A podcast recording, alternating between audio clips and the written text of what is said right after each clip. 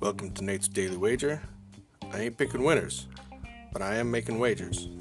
Time to put my money where my mouth is.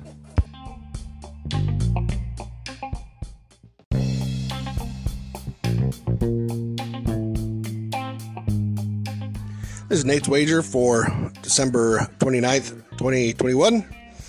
Got another win last night. Couple that with the one the night before. That's two in a row.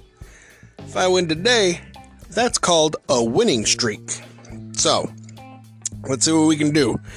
All right. So, we got some bowl games today.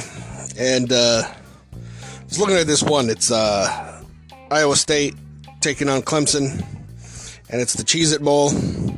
And uh, Dabo went all out to look like a che- Cheez It yesterday. Uh, I mean, everybody knows he's a bit of a square. And uh, he was decked out in the orange.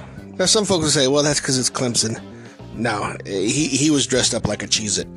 So, I think Clemson's overrated.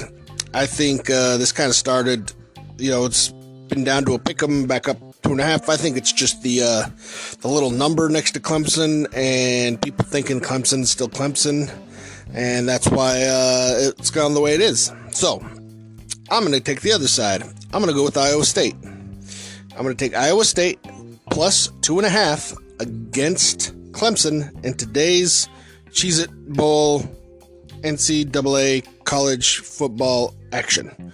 Say anything better than that? Pound it. That's my pick, and I'm sticking to it. Still take the better cheddars over Cheez It. So much better. Better cheddar.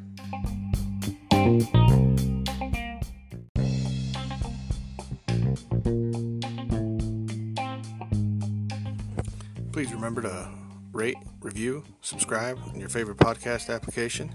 Tell me how much I suck or how much money I'm making you.